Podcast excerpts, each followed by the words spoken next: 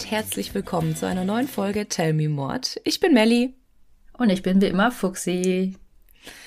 Ja, und wie immer stellen wir heute euch einen neuen Fall vor. Wir haben jetzt den Buchstaben F in der Reihenfolge und wie ihr unschwer an der Folgenbeschreibung erkennen könnt, wird es heute um Folter gehen. Und ich muss sagen, es fiel mir eine Recherche noch nie so schwer wie bei diesem Fall. Ich habe immer wieder anfangen müssen mit der Recherche. Ich habe abgebrochen. Ich habe letztes Jahr auch schon mal darüber nachgedacht, diesen Fall zu machen, aber ich habe es einfach nicht geschafft, das wirklich durchzuziehen, weil jedes Mal, wenn ich da dran saß, haben mich die ganzen Informationen einfach nur fix und fertig gemacht. Und deswegen jetzt auch direkt am Anfang von mir eine Triggerwarnung. Ihr findet die wie immer in der Folgenbeschreibung, aber ich sag's nochmal explizit. Es wird um sexuelle Gewalt an Frauen und Folter gehen und um Vergewaltigung. Also wen dieses Thema oder wen diese Themen triggern könnten, die sollten die Folge vielleicht besser überspringen oder mit einer Vertrauensperson anhören ich kenne ja den Fall auch so ein bisschen oberflächlich und das fand ich schon krass und deswegen finde ich das genau richtig, dass wir das am Anfang sagen, weil wenn es jetzt an die Details geht, ist es wirklich viel zu krass. Ja, und ich muss jetzt auch mal dazu sagen, dass ich ein paar Details weggelassen habe, weil ich es einfach zu heftig fand. Es sind noch sehr, sehr schlimme Sachen dabei. Also keine Sorge, ich verfälsche jetzt hier nicht den Fall. Also wer sich mit dem Fall noch näher beschäftigen möchte, kann das gerne tun und nochmal online nachschauen. Ihr werdet wahrscheinlich ein paar andere oder ein paar zusätzliche Infos finden als die, die ich euch jetzt hier im Podcast sagen werde, weil ich ein paar Dinge wirklich zu heftig fand und es sind noch sehr, sehr, sehr schlimme Tatsachen dabei, aber ja, nur noch mal schon vorab als Info. Bevor uns alle wieder schreiben, hä? Melly, hast du das etwa nicht gelesen? genau. Aber dann würde ich sagen, legen wir mal los. Ja, mit der heutigen Folge begeben wir uns mal wieder nach Asien. Und zwar in ein Land, das eigentlich nicht wirklich für seine große Kriminalitätsrate bekannt ist, sondern eher für Mangas, leckeres Essen und für aufstrebende Technologien. Und zwar sind wir heute im Land der aufgehenden Sonne, Japan. Aber was ich euch heute in dieser Folge erzählen werde, erinnert weniger an asiatische Nächte, sondern eher an einen Horrorfilm. Es geht heute um Junko Furuta. Sie wurde am 18. Januar 1971 in Misato, Japan geboren. Sie lebte dort mit ihren Eltern und ihren zwei Brüdern, einem älteren und einem jüngeren, zusammen in Misato. Junko war eine sehr, sehr gute Schülerin. Sie ging auf die Yashio Minami High School und war ein sehr beliebtes, offenes und sehr hübsches Mädchen. Nebenher arbeitete sie auch in einem Laden für Elektrogeräte, bei dem sie auch nach ihrem Abschluss Vollzeit anfangen wollte. Junko war auch bei ihren Klassenkameraden sehr beliebt. Sie war selbstbewusst, klug, allerdings hielt sie sich auch eher so ein bisschen im Hintergrund auf. Also sie war jetzt nicht die große Partymaus, sie trank nicht, sie rauchte nicht, sondern genoss halt ihre Wochenenden eher damit, mit ihren Freundinnen in Shoppingmalls zu gehen, sich Filme anzugucken, was Mädchen mit 17 Jahren halt so machen. Ende der 80er Jahre ist das aber eher ungewöhnlich in Japan. In Deutschland war es, glaube ich, ähnlich, weil es war eigentlich eher die Zeit, in der sich die Jugendlichen so ein bisschen ausprobierten und gegen das System rebellierten. Es war auch die Zeit, in der die Bandenkriminalität am höchsten war.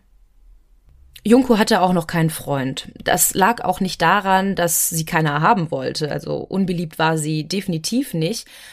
Und vor allem war sie auch sehr hübsch und viele Jungs hatten ein Auge auf Junko geworfen. Aber sie wollte sich lieber auf die Schule konzentrieren und einen guten Abschluss machen. Jungs interessierten sie einfach nicht so sehr und die meisten akzeptierten das auch einfach und suchten sich dann eine andere Freundin. Aber es gab einen Jungen, der das nicht so akzeptieren wollte und sein Name war Hiroshi Miyano. Lediglich Junkos Aussehen führte dazu, dass sie seine Aufmerksamkeit auf sich zog. Ansonsten kannte Hiroshi Junko kaum. Sie begegneten sich ab und zu auf dem Schulgelände und das war's auch. Also einfach so eine flüchtige Bekanntschaft. Aber Hiroshi war so hin und weg von ihrem Äußeren, dass er nicht anders konnte, als Junko nach einem Date zu fragen. Junko hatte auch noch nicht viel Erfahrung mit Jungs gemacht und vor allem war sie nicht interessiert an Hiroshi, denn sein Ruf eilte ihm voraus. Junko wusste nämlich, dass Hiroshi als arrogant und leicht reizbar bekannt war und wollte deshalb nichts mit ihm zu tun haben. In der Schule kannte man ihn nur als den Tyrannen. Na toll. Also lehnte Junko Hiroshis Einladung höflich, aber bestimmt ab.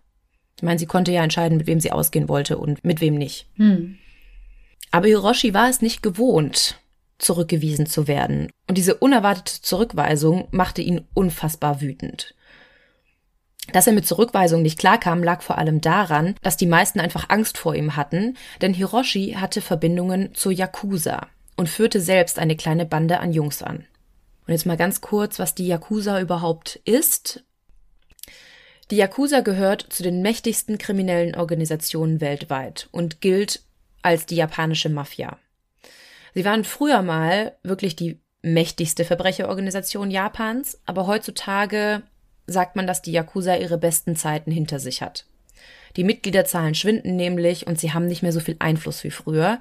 Aber in den 80er Jahren, also in der Zeit, in der jetzt unser Fall spielt, sieht das Ganze noch ganz anders aus. Damals wurde die Yakuza noch sehr gefürchtet und hatte sehr viel Macht und Anhänger in den verschiedensten Branchen. Und wie gesagt, hatte Hiroshi ja Verbindungen zu dieser Organisation und normalerweise sagte niemand Nein zu ihm. Aber Junko wusste das nicht, dass er irgendwie mit der Yakuza verbandelt war und hatte deshalb auch keine Angst vor ihm. Sie wollte einfach nur nicht mit ihm ausgehen. Hiroshi versuchte es aber immer und immer wieder. Fragte sie nach einem Date nach dem nächsten, aber Junko gefiel das gar nicht. Dieses penetrante Auftreten schreckte sie halt eher ab, als dass sie dann doch plötzlich Ja sagen würde zu ihm. Hm. Mein, keine Ahnung, ich glaube, wir haben alle schon mal so eine Erfahrung gemacht mit irgendwelchen Kerlen, auf die wir überhaupt keine Lust hatten, zehnmal Nein gesagt haben und sie zehnmal trotzdem wieder ankommen, in der Hoffnung, dass man dann beim elften Mal doch noch Ja sagen könnte. Und Hiroshi, der eigentlich ja immer das bekommt, was er will, beschließt nun, es Junko heimzuzahlen und ihr Leben zu ruinieren. Wie genau er das jetzt die nächsten Tage versuchte, konnte ich nicht in Erfahrung bringen. Aber es heißt, dass er nach der Zurückweisung mehrfach versucht hat, sich bei Junko zu rächen.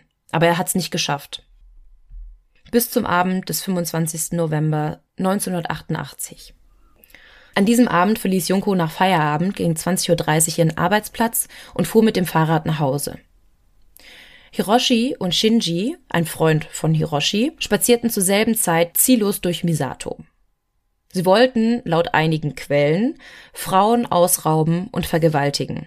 Wie alt waren die beiden? 17 und 18. Also hier sieht man schon, wozu die beiden bereit sind.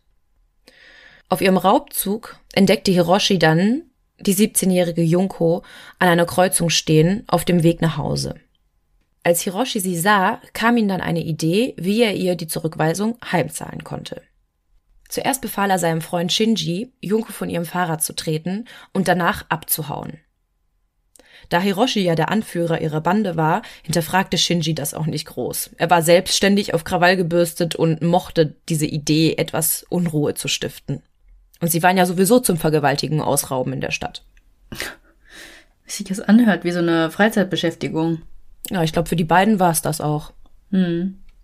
Nachdem Shinji dann Junko vom Fahrrad getreten hatte, lag Junko dann total perplex und ein bisschen verletzt am Boden. Shinji rannte dann wie geplant weg und Hiroshi kam dann auf Junko zu. Er half ihr dann auf und erzählte ihr, dass er alles mit angesehen hatte und bot ihr daraufhin an, sie nach Hause zu begleiten, nicht, dass ihr vielleicht noch mal was zustößt oder der Angreifer vielleicht sogar zurückkommt. Ach so, also war gar nicht klar, dass die beiden zusammen unterwegs waren. Nee, das hat Junko vorher nicht gesehen. Sie wusste mhm. auch nicht, dass die beiden Freunde waren. Sie kannte Hiroshi ja sowieso fast gar nicht und auch nicht, mit wem er zu tun hatte. Er präsentierte sich also als so eine Art Retter vor ihr und Junko nahm das Angebot auch dankend an. Sie dachte sich, dass Hiroshi vielleicht gar nicht so übel war und war froh, nach diesem Angriff jemanden Vertrautes zu sehen, weil sie ja doch sehr verwirrt war darüber, dass sie einfach jemand wildfremdes vom Fahrrad gestoßen hat. Was sie aber nicht wusste, ist, dass Hiroshi sie nicht nach Hause, sondern zu einem nahegelegenen Lagerhaus führte. Hat sie es währenddessen gar nicht gemerkt, oder wie? Nee, die beiden haben sich währenddessen richtig gut unterhalten und Hiroshi gab den Weg vor. So von wegen, ich kenne Abkürzung, komm, lass hier lang gehen. Und sie hat da nicht wirklich drauf geachtet, weil er ihr in dem Moment wirklich sehr sympathisch vorkam und ja, sie einfach hinterhergelaufen ist. Stell dir vor, sie wollte jetzt eh Ja sagen und dann das. Aber mhm. dazu kommst du jetzt. Ja. Ja, nämlich als sie am Lagerhaus angekommen waren, fragte Junko sich natürlich, was sie dort taten. Das war definitiv nicht ihr Zuhause und sie wusste auch überhaupt nicht, wo sie war. Und dort angekommen, lockte Hiroshi sie dann ins Gebäude. Man weiß nicht genau, was er ihr sagte, aber irgendwie lockte er sie hinein. Und kaum hatten sie das Lagerhaus betreten, fing Hiroshi an, Junko ins Gesicht zu schlagen. Er drohte ihr dabei, sie zu töten, wenn sie sich wehrte und enthüllte währenddessen seine Yakuza-Verbindungen. Und dann wurde Junko leider auch klar, mit wem sie es da zu tun hatte. Denn wenn er Verbindungen zu Yakuza hatte, war er doch gefährlicher, als sie dachte. Hm. Hiroshi fing dann an, ihr die Kleider vom Leib zu reißen, und kurz danach vergewaltigte er Junko das erste Mal. Als er fertig war, zwang er die verängstigte Junko dazu, sich wieder anzuziehen. Und sie hatte jetzt die Hoffnung, dass sie danach einfach nach Hause gehen durfte. Aber stattdessen zwang Hiroshi Junko nun mit ihm in ein nahegelegenes Hotel zu gehen, wo er sie zwei weitere Male vergewaltigte. Gegen drei Uhr morgens des Folgetages, also die beiden waren jetzt in diesem Hotel, lag Hiroshi dann wach da und überlegte, wie er aus der Sache wieder rauskommen würde. Wenn er Junko nämlich gehen lässt, würde sie zur Polizei gehen und das wollte er auf jeden Fall vermeiden. Ja, sie wusste ja auch, wer er war. Mhm, eben. Sie schwörte ihm zwar die ganze Zeit, niemandem etwas zu sagen und auch nicht zur Polizei zu gehen, aber Hiroshi hat sie halt einfach nicht geglaubt. Ich meine. Mhm. Hatten wir ja letzte Folge auch schon. Ja. Mit der Taktik. Ja. Vor allem ist Hiroshi in dem Moment auch ein Einfall gekommen. Vom Hotel aus rief er dann drei weitere Freunde an, beziehungsweise Yakuza-Mitglieder. Yo Ogura, Yasushi Watanabe und Shinji Minto, den wir ja auch vom Anfang kennen, der Junko vom Fahrrad getreten hat. Hm. Hiroshi erklärte ihnen dann, was er getan hatte und gab auch etwas damit an. Die drei waren auch hellauf begeistert von der Entführung und hatten dann auch gleich eine Idee. Sie beschlossen, sich erstmal in einem Park zu treffen und alles weitere zu besprechen. Hiroshi ging mit Junko in den Park. Und als Junko Shinji sah, wurde ihr ganz übel. Der Unfall, der ja gar kein Unfall war, Hiroshis Hilfe und ihre darauffolgende Vergewaltigung waren Teil eines Plans. Und das alles, was ihr an dem Abend passierte, war kein Zufall. Das fiel ihr dann halt in dem Moment auf und sie saß einfach nur daneben, als die Jungs sich besprachen und beschließen, Junko weiter in Gefangenschaft zu halten. Damit auch noch andere Gangmitglieder sie vergewaltigen konnten. Dass aber auch keiner die gesehen hat, ne? Im Hotel, beim Check-in, auf dem Weg zum Park. Ja, das kommt nachher auch nochmal zum Thema. Aber Hiroshi hat Junko quasi gezwungen, sich als seine Freundin auszugeben. Und da Junko halt wirklich so Angst hatte, auch vor dieser Yakuza-Verbindung, weil Hiroshi auch immer wieder gedroht hatte, wenn sie sich wehrt, sie wüssten, wo Junko wohnt, wer ihre Eltern sind und ja, wenn sie nicht spurt, dann werden sie halt den Hass abbekommen. Die Bande hatte tatsächlich bereits mehrfach Mädchen entführt, in Gefangenschaft gehalten, vergewaltigt, aber anschließend danach wieder gehen lassen. Meistens waren die Mädchen nämlich so traumatisiert und verängstigt, dass sie sich gar nicht trauten, zur Polizei zu gehen. Und Hiroshi gefiel die Idee sehr, sehr gut, und so begann Junkos Hölle. Die vier hatten Junkos Rucksack durchsucht und dabei dann ihre Privatadresse gefunden. Und da wussten sie ja dann, wo sie wohnte, wer ihre Familie war, und sie drohten ihr dann, dass die Yakuza-Mitglieder ihre Familie töten würden, wenn sie versucht zu fliehen. Und Junko hatte ja, wie gesagt, so große Angst, einen Fluchtversuch zu begehen, und somit ging sie dann mit den vier mit. Nach dem Park brachten sie sie in ein Haus im Mayase-Viertel, das Shinjis Eltern gehörte. Dort wurde sie dann im Keller von allen Vieren nacheinander vergewaltigt. Es ist aber nicht so, dass Shinji dort alleine lebte. Seine Eltern lebten nämlich auch dort im selben Haus während Junko im Keller vergewaltigt wurde. Und das Krasse ist, sie lernten Junko sogar kennen. Aber wie auch im Hotel zwang Shinji und Hiroshi Junko, sich als Hiroshis Freundin auszugeben. Und zuerst glaubten die Eltern das auch, aber später wurde ihnen dann klar, was tatsächlich im Keller los war, aber trotzdem taten sie nichts. Denn auch die hatten viel zu große Angst vor der Yakuza. Shinji war nämlich auch kein unbeschriebenes Blatt. Er wurde seinen Eltern gegenüber immer gewalttätiger, so dass sie halt auch richtig Angst hatten, dass er oder die Bande ihnen etwas Schlimmes antun würden. Am 27. November, das ist jetzt der dritte Tag der Entführung, kontaktierten Junkos Eltern die Polizei. Denn sie machten sich langsam Sorgen um ihre Tochter. Also sie haben auch vorher schon die Polizei kontaktiert, aber wie wir es ja auch hier aus Deutschland kennen, wird erst ab einer bestimmten Zeit die Polizei auch wirklich tätig, gerade bei Jugendlichen. Aber auch bei Minderjährigen? Ja, aber sie ist ja schon jugendlich. In Deutschland ist es, glaube ich, auch so, wenn du über 16 bist, dann wird die Polizei auch nicht sofort tätig, wenn du weg bist. Echt? Mhm. Korrigiert mich, wenn ich falsch liege, aber ich glaube, ab einem bestimmten Alter muss die Polizei nicht sofort was tun. Die letzten Tage hatten sie nämlich auch alle abtelefoniert. Ihre ganzen Freundinnen, Klassenkameraden, Lehrer, andere Bekannte. Niemand wusste, wo Junko war. Und dann schalteten sie halt die Polizei ein. Aber ich habe ja vorhin schon mal erwähnt, dass die Yakuza Mitglieder in allen möglichen Branchen hatte. Und das leider auch bei der Polizei. Und so bekam die Bande sehr schnell mit, dass nach Junko gesucht wurde und daraufhin zwangen die Jungs Junko dazu, ihre Mutter anzurufen, um ihr zu sagen, dass sie nur weggelaufen sei und bei einem Freund untergekommen ist. Sie sagte ja auch, dass es ihr gut ginge und sie nur etwas Zeit für sich brauchte, weil ihr der schulische Druck einfach viel zu groß wurde und sie sollen sich keine Sorgen machen, sie kommt schon wieder. Und das Letzte, wozu die Jungs Junko zwangen, war, ihre Mutter dazu zu bringen, die polizeilichen Untersuchungen einzustellen. Tatsächlich machte das die Mutter auch, weil Junko das wirklich so glaubhaft rüberbrachte und somit suchte dann niemand mehr nach Junko. Das passt ja mir trotzdem nicht zu ihrer Art und ihrem Wesen, was du vorhin erzählt hast, ne? Nee, eigentlich nicht. Aber ja, man weiß auch nicht genau, was sie ihrer Mutter da erzählt hat. Zumindest hat sie es ihr geglaubt. Hm. Ich glaube, die Mutter hat sich dann auch bis zum Schluss wirklich sehr große Vorwürfe gemacht, dass sie dann nicht weiter vorgegangen sind. Hm. Tagelang wurde Junko dann misshandelt, geschlagen und vergewaltigt. Und das auf immer unmenschlichere Art und Weise. Vor allem wurde sie nicht nur von den vier Jungs vergewaltigt, sondern unzählige Mitglieder der Yakuza gingen in diesem Keller ein und aus. Und am siebten Tag der Entführung wurde sie bereits mehr als hundertmal vergewaltigt. Ich glaube, sie war auch sogar Jungfrau davor, oder? Ja. Sie hatte ja auch noch kein Interesse so wirklich an Jungs und das war leider ihre erste sexuelle Erfahrung, wenn man das überhaupt so nennen darf. Einer der Jungen lud ein weiteres Yakuza-Mitglied ein und brachte ihn dazu, Junko zu vergewaltigen. Dieser Junge erzählte das dann seinem Bruder, der daraufhin tatsächlich die Polizei kontaktierte.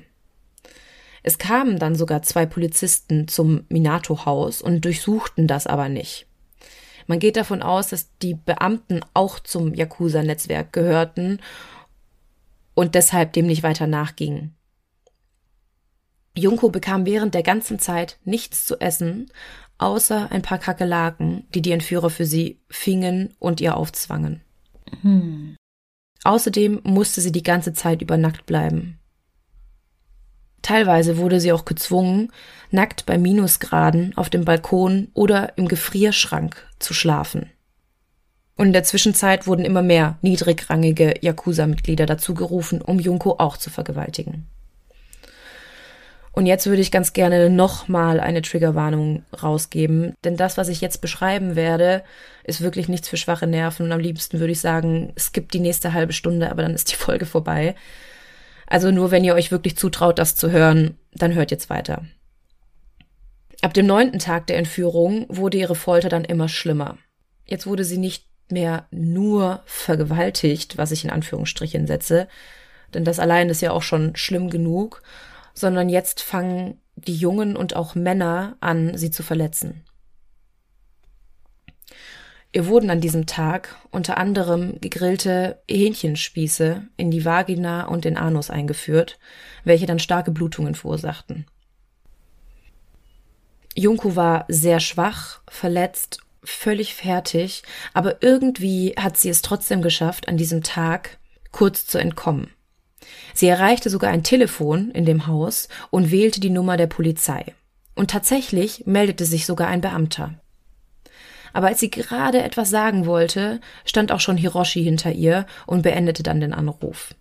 Als die Polizei dann zurückrief, sagte Hiroshi ihnen, dass der Notruf nur versehentlich abgegeben wurde, und die Polizisten glaubten das leider. Natürlich wurde Junko dann dafür bestraft. Die Männer schmierten ihre Beine mit Benzin ein und zündeten sie an, also als Strafe fürs Weglaufen quasi. Junko schrie währenddessen, weinte und bekam Krämpfe durch die Schmerzen. Irgendwann wurde das Feuer dann gelöscht, aber leider nicht lang, denn sie wiederholten das Ganze mehrere Male. Und man muss sich das mal vorstellen. Ihre Beine wurden einfach komplett verbrannt. Und tatsächlich hat Junko das aber überlebt. Die Männer behaupten aber währenddessen und auch später, dass Junko sich die Schmerzen nur eingebildet hätte oder nur vortäuschen würde, als würde sie simulieren. Als ob das nicht wehtun würde. Ja, das der Grund, weshalb die Männer das sagten, war, dass Junko nach den ganzen Strapazen einfach immer noch lebte. Weil viele wären nach den Schmerzen allein und nach den Verbrennungen und Verletzungen, die sie hatte, auch durch das Einführen dieser Spieße, so verletzt, dass sie schon allein dadurch sterben würden. Aber Junko überlebte das. Am zwölften Tag wurde Junko dann von ihren Peinigern an ihren Händen an die Decke gebunden und sie benutzten sie zum Spaß als Boxsack. Beim auf sie einschlagen beschädigten sie dabei ihre inneren Organe, aber auch das überlebte Junko. Am sechzehnten Tag der Entführung war sie so ausgehungert und dehydriert, dass sie weiter gezwungen wurde, Kakerlaken zu essen und ihren eigenen Urin zu trinken. Also ihr wurde sonst nichts anderes gegeben. Außerdem wurde sie gezwungen, vor den Gästen, so wie Hiroshi die anderen Gangmitglieder nannte, zu masturbieren. Am 20. Tag kam Junko durch die starken Verbrennungen an den Beinen und ihren inneren Verletzungen kaum noch ins Badezimmer. Sie musste dafür jedes Mal die Treppe hinunterlaufen, um aufs Klo zu gehen, was ihr einfach durch diese Schmerzen gar nicht mehr wirklich möglich war.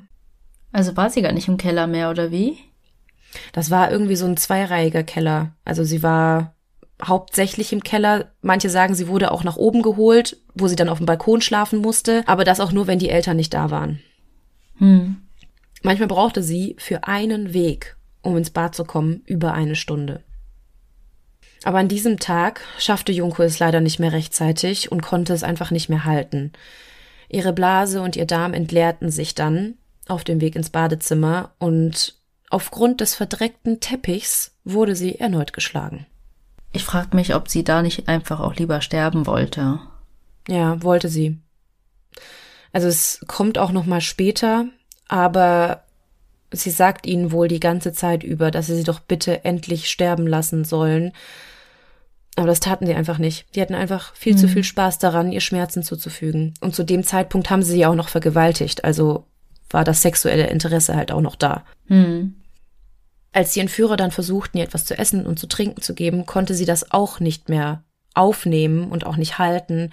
Und sie übergab sich nach jedem Versuch.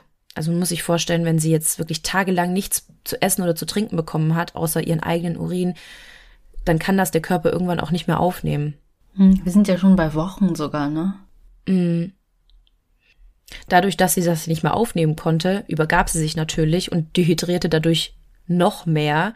Und das verärgerte die Täter, weil sie dadurch halt schwächer wurde und vor allem, weil sie halt Schmutz verursachte. Und Junko wurde erneut mit Schlägen bestraft. Mittlerweile war es nun der 26. Tag und die Gewalt hörte nicht auf. Sie schlugen sie weiterhin zusammen und hielten jetzt dabei ihren Kopf fest und rückten ihn an den Boden, während sie sie mit den Füßen traten. Sie steckten nun weitere Fremdkörper in sie hinein, darunter eine Flasche, eine brennende Zigarette, eine Schere und eine Eisenstange. Alter. Und jetzt wirklich ein Detail, da kriege ich Gänsehaut am ganzen Körper. Und ich habe auch schon ganz schwitzige Finger, während ich das Ganze erzähle, weil ich das so schrecklich finde. Sie haben Junko sogar eine heiße Glühbirne eingeführt und so lange auf ihren Bauch geschlagen, bis sie in ihrem Inneren explodierte. Alter. Mir fehlen da auch echt die Worte, ne? Also einfach unfassbar. Während sie das machten, verbrannten sie ihren ganzen Körper mit Feuerzeugen oder, das ist auch so heftig, sie zündeten Feuerwerkskörper in ihren Ohren, in ihrem Mund oder in ihrer Vagina an. Ich glaube, jetzt brauchen wir gar nicht mehr zu vermuten, ob sie sterben wollte oder nicht. Mhm. Ja, definitiv. Das ging natürlich auch nicht spurlos an ihr vorbei. Also man sieht, was Feuerwerkskörper an Silvester äh, ausrichten können und mal ganz schnell irgendwie ein paar Finger wegsprengen. Und jetzt muss man sich vorstellen, dass sie das Im einfach Ohr.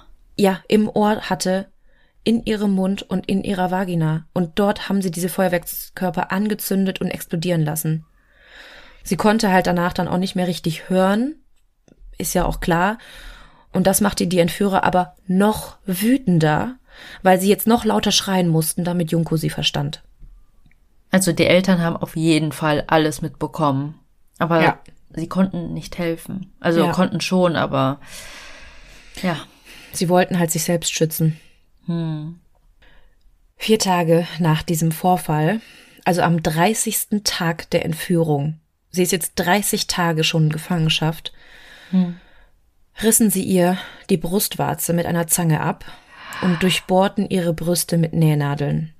Denen gingen auch nicht die Ideen aus, ne? Nee, die haben sich immer wieder was Neues einfallen lassen und ich, allein die Vorstellung, dass man sowas einer anderen Person antut, das macht mich schon fix und fertig. Ich könnte anfangen gerade zu heulen, wirklich.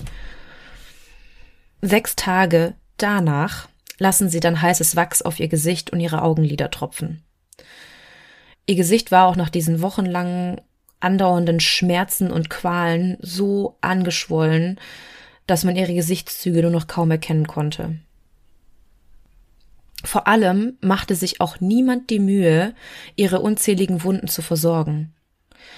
Also angefangen mit den verbrannten Beinen, zu ihren Brüsten, äh, zu diesen Feuerwerkskörpervorfällen, diese Glühbirne, die in ihr explodiert ist, das sind so viele Wunden, so viele Schmerzen und niemand tat irgendwas dagegen. Ich meine, es ist irgendwie eine Sache, sie zu verletzen, aber das dann auch nicht zu versorgen, weil irgendwo wollten sie sie ja immer weiter quälen.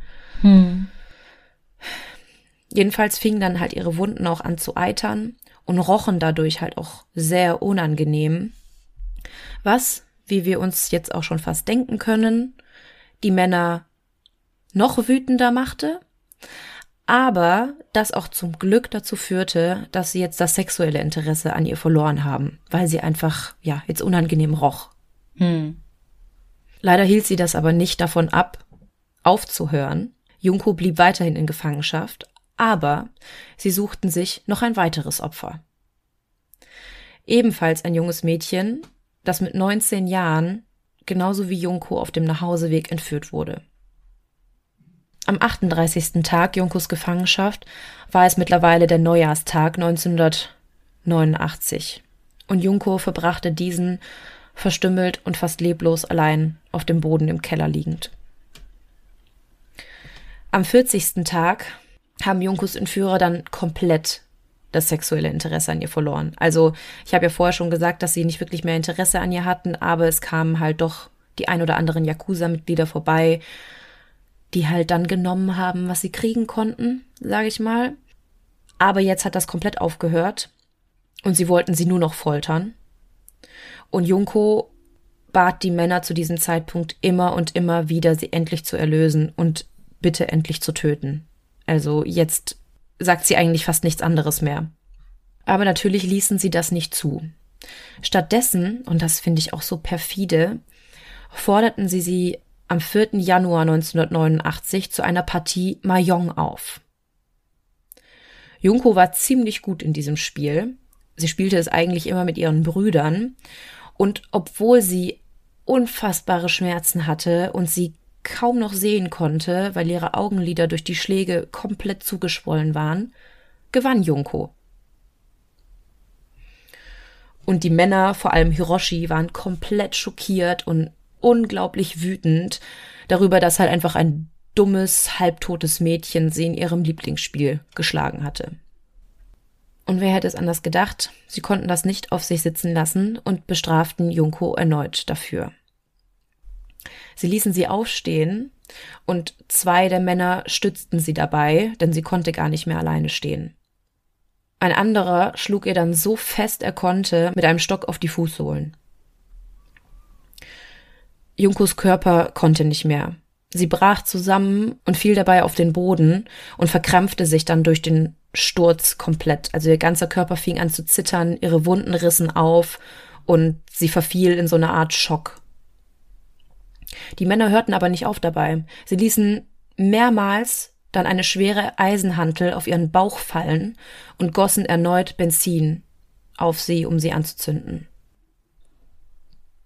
Aber Junko nahm das alles kaum noch wahr. Sie machte ein paar Versuche, das Feuer zu löschen, aber sie war einfach viel zu schwach dafür. Dieser letzte Angriff oder dieser letzte Foltertag dauerte angeblich zwei Stunden lang, und als Junko dann in einen Schock verfiel durch diese ganzen Krämpfe und Schmerzen, ließen die Jungen dann endlich von ihr ab. Sie alle gingen dann nach Hause und ließen Junko verbrannt, blutend und verstümmelt auf dem Boden liegen. Stunden danach starb Junko dann schließlich mit gerade mal 17 Jahren völlig allein an ihren Verletzungen. Junko war zwischen 40 und 44 Tagen, hier unterscheiden sich die Quellen ein wenig, grauenvollen Schmerzen, unzähligen Vergewaltigungen und Folter ausgesetzt. Über 40 Tage hat sie das alles überlebt, um dann zum Schluss doch einen grauenvollen Tod zu sterben. Die Jungs waren ja jetzt alle zu Hause, also keiner hat mitbekommen, dass Junko gestorben ist. Nur Shinjis Bruder Nobuharu wusste genauso wie Shinjis Eltern, dass das Mädchen, das die am Anfang noch für Hiroshis Freundin gehalten hatten, seit über 40 Tagen in ihrem Haus gefoltert wurde. Und auch er hatte einfach zu große Angst vor der Yakuza, aber als Junko gestorben war, entdeckte Nobuharu die Leiche und kontaktierte sofort Shinji, um ihm zu sagen, dass Junko nun tot war. Ist er dann einfach runtergegangen oder da selber mitgemacht? Nee. Nee, mitgemacht hat er wohl nicht. Zumindest wurde er nicht angeklagt. Aber wahrscheinlich ist er runtergegangen, um nach ihr zu sehen. Shinji, Hiroshi und die anderen Jungs kamen dann zurück und wickelten Junkos leblosen Körper in Decken ein, legten sie in eine Reisetasche und steckten diese in ein riesiges Rollreifenfass und füllten das dann danach mit Beton auf.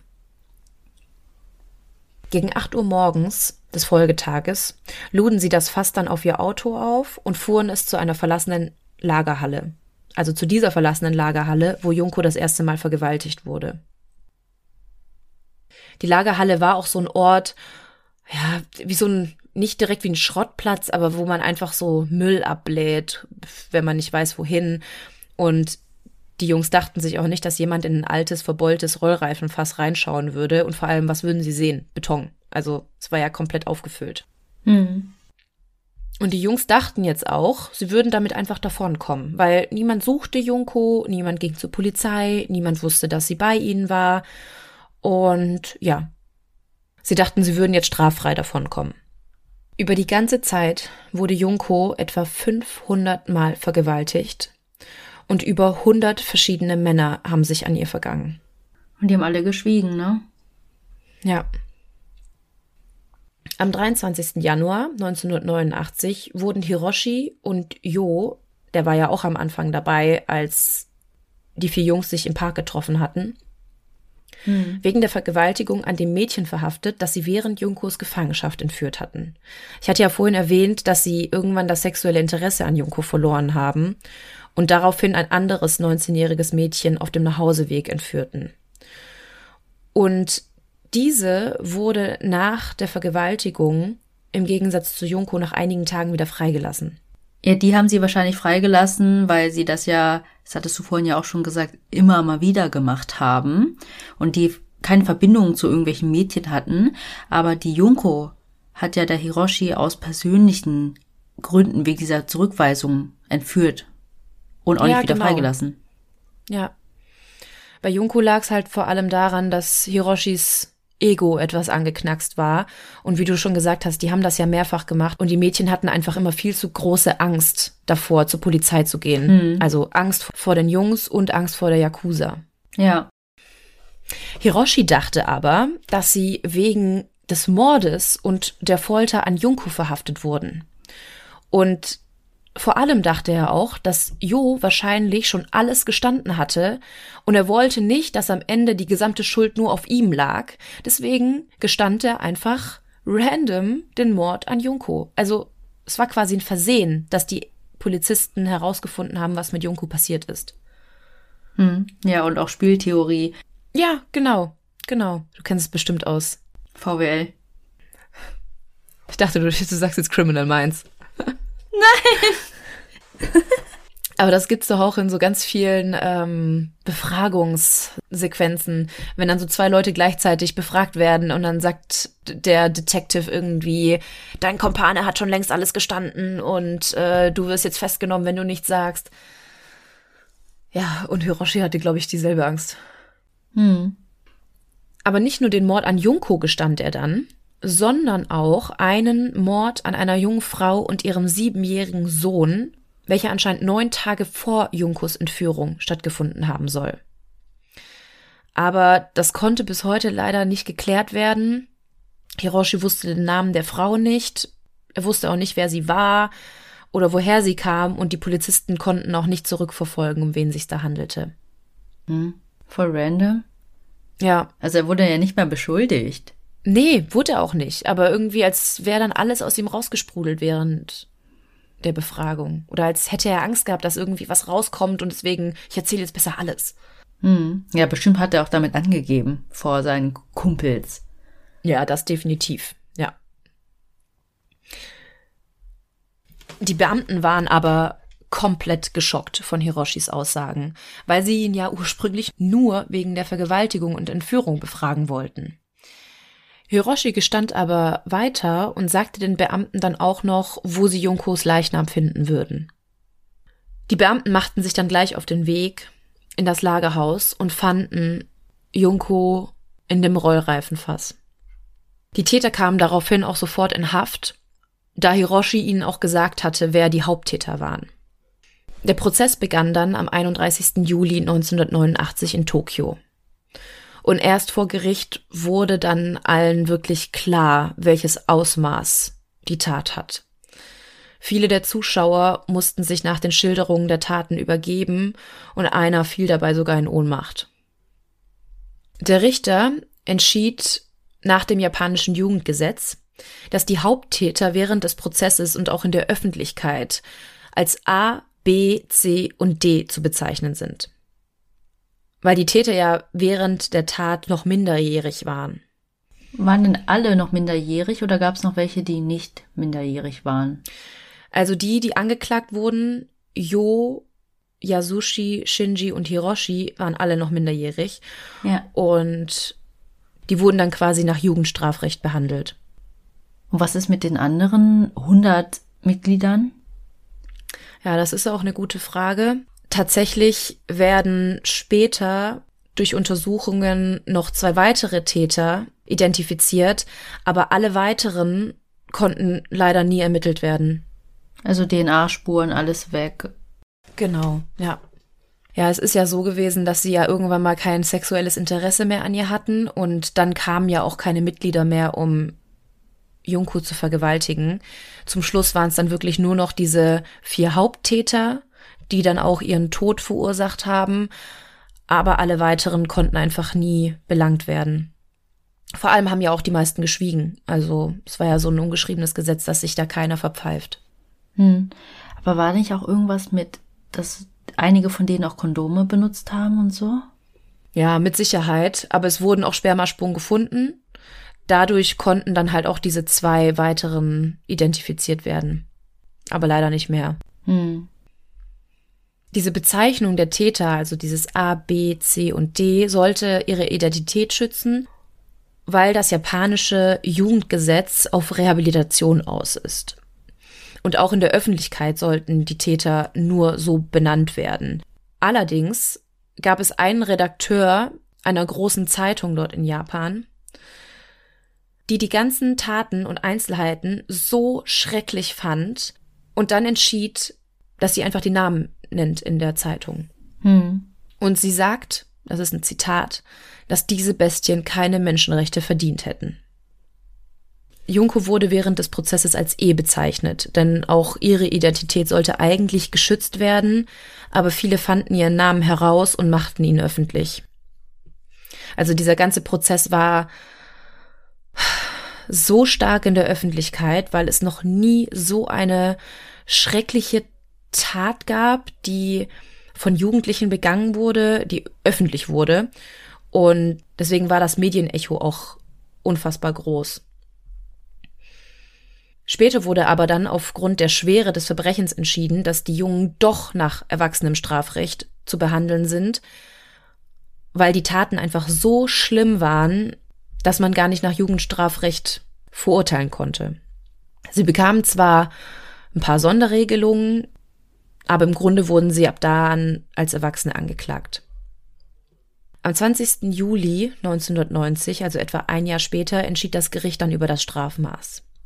Tatsächlich gestanden auch alle vier Täter, allerdings nur die Körperverletzung mit Todesfolge verursacht zu haben, nicht den Mord. Und die Vergewaltigung? Ja, die natürlich auch, aber es wurde ja im Grunde dann wegen Mordes verhandelt. Und sie gestanden dann auch, aber halt nicht, dass sie sie getötet hatten, sondern dass sie halt sie nur verletzt haben und sie daraufhin gestorben ist. Hm, quasi sowas wie aus Versehen. Hm, genau. Hiroshi wurde dann als Anführer zuerst zu 17 Jahren Haft verurteilt und kurze Zeit später wird die Strafe dann aber auf 20 Jahre erhöht, was der Höchststrafe vor lebenslänglich entspricht.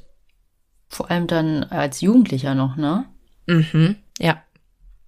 2004 stellte Hiroshi dann einen Antrag auf Bewährung, der wurde allerdings wegen schlechter Führung abgelehnt. Und 2013 kam Hiroshi dann aber frei. Oh, so krass.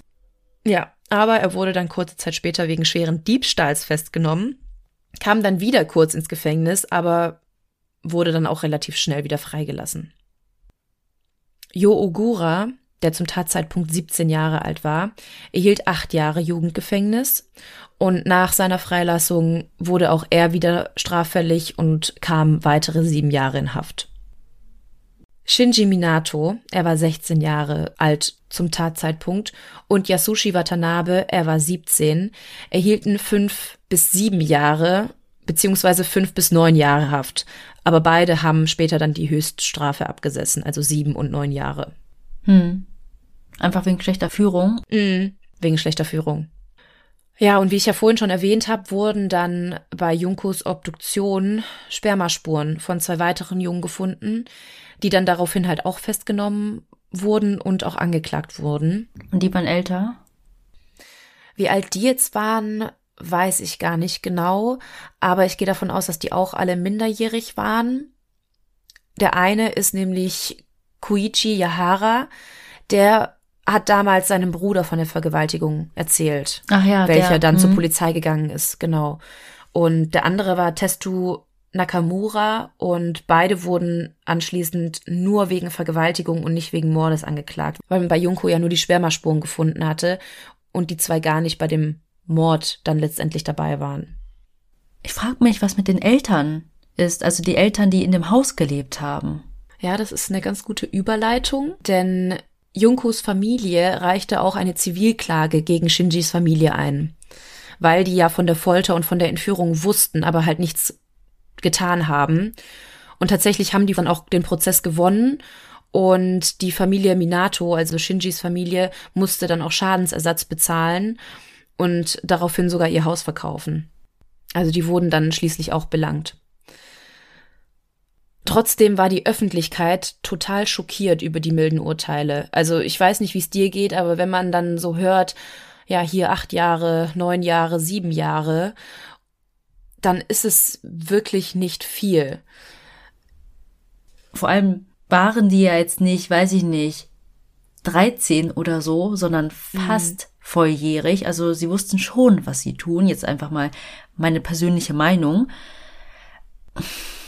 Du möchtest natürlich nicht, ja. dass deiner Tochter oder Schwester oder irgendwem sowas passiert, nur weil die dann wieder auf freiem Fuß sind. Aber mhm. ich meine, ich glaube, wir würden damit jetzt ein ganz anderes Fass aufmachen mit Resozialisierung und so weiter. Ja, aber ich finde jetzt sieben und sechs und so auch nicht lang. Nee. Aber immerhin hat Hiroshi seine 20 bekommen. Ja, wobei halt ganz viele lebenslänglich gefordert haben. Also mindestens. Zuerst sollte ja nach Jugendstrafrecht, zumindest bei den vier Haupttätern, geurteilt werden, aber die wurden ja dann aufs Erwachsene-Strafrecht doch geändert. Stimmt, hast du gesagt. Aber klar, im Vergleich zu lebenslänglich, ja. dann schon irgendwie vor allem für ihre Eltern niederschmetterndes Urteil. Ja, ich meine, von ihren Eltern gar nicht zu sprechen. Ihre Mutter hat einen Nervenzusammenbruch bekommen während des Prozesses, weil sie halt auch erst vor Gericht wirklich mitbekommen hat, was ihrer Tochter passiert ist. Und hm. sie ja damals auch diejenige war, die die Ermittlungen einstellen ließ. Ja. Deswegen, also sie konnte sich das nie wirklich verzeihen. Aber vor allem war auch die Öffentlichkeit halt komplett schockiert über die Urteile. Und wie du auch gesagt hast, alle hatten Angst, dass das auch dann ihren Kindern passieren könnte, wenn die wieder freikommen. Und es war einfach Unverständnis da auf allen Seiten. Es war Unverständnis da, wie die Polizei auch einfach irgendwie weggucken konnte, weil es standen ja schon mal zwei Beamte vor der Tür mit der Info, dass ein Mädchen in diesem Haus vergewaltigt wird und sie sind dann nicht reingegangen. Gut, mhm. die hatten vielleicht Yakuza-Verbindungen, aber trotzdem, da merkt man ja erst, wie infiltriert das alles war. Ja, und vor allem waren ja dann die Jungs, nenne ich sie mal, hinter Gittern, aber auch einfach zu wissen, dass es diese Gruppierung gibt mit Leuten, mhm. die genau die gleichen Gedanken haben, die gleichen Werte, weiß ich nicht, Einstellungen, dass das ja trotzdem einfach passieren kann. Und vor allem, da ja noch mehr Vergewaltiger dabei waren, die ja auch gar nicht angeklagt worden sind.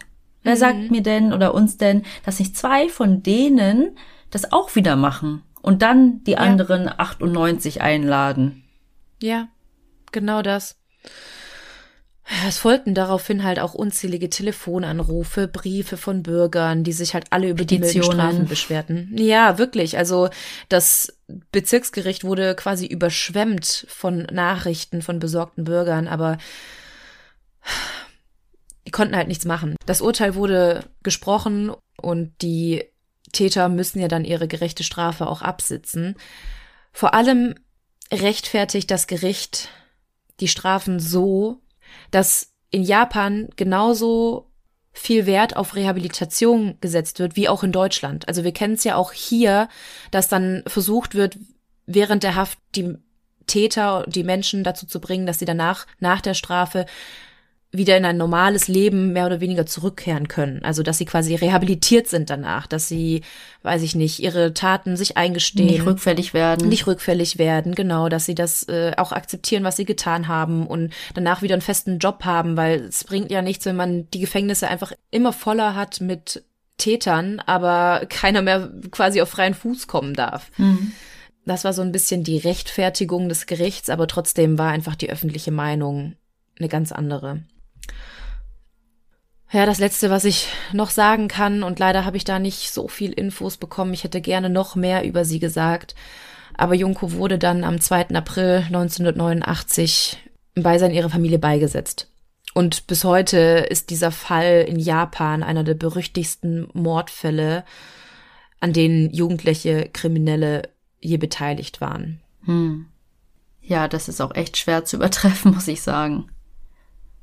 Ja, also ich muss auch sagen, ich bin so froh, das jetzt hinter mir zu haben, weil also ich habe mich irgendwo gefreut, euch den Fall vorzustellen, aber immer wieder während der Recherche und auch immer wieder während des Durchlesens, vielleicht liegt es daran, dass man selber eine Frau ist und das irgendwo auch nachvollziehen kann, in welcher Situation Junko steckte und auch diese Wehrlosigkeit, in der sie sich wiedergefunden hat. Aber mich hat das komplett fertig gemacht. Und mir fehlen auch gerade immer wieder die Worte. Also ich weiß nicht, ob ihr es merkt, aber. Durch den Schnitt wahrscheinlich froh, nicht mehr. Ist. ja. Nee, also heftige Tat auf jeden Fall. Ich finde es auch gut, dass du den gemacht hast, aber ich glaube, jeder ist gerade happy darüber, dass es keine Doppelfolge ist, wie man es ja auch so ja. von uns kennt, ab und an mal. Und ich denke, mit der nächsten Rubrik können wir das vielleicht wieder ein bisschen auflockern. Und tatsächlich habe ich eben gedacht, als ich den Screenshot rausgeholt habe, dass es eventuell sogar ein bisschen passt. Nämlich möchten wir heute die Sabrina grüßen. Sie hat uns einen Kaffee ausgegeben bei Kofi und schreibt, danke, ich, Ü40, Mutter von zwei Mädels, liebe euren Podcast. Da kann ich so herrlich abschalten und mich wieder mehr darüber freuen, dass bei mir anscheinend doch alles recht gut läuft. Zwinker.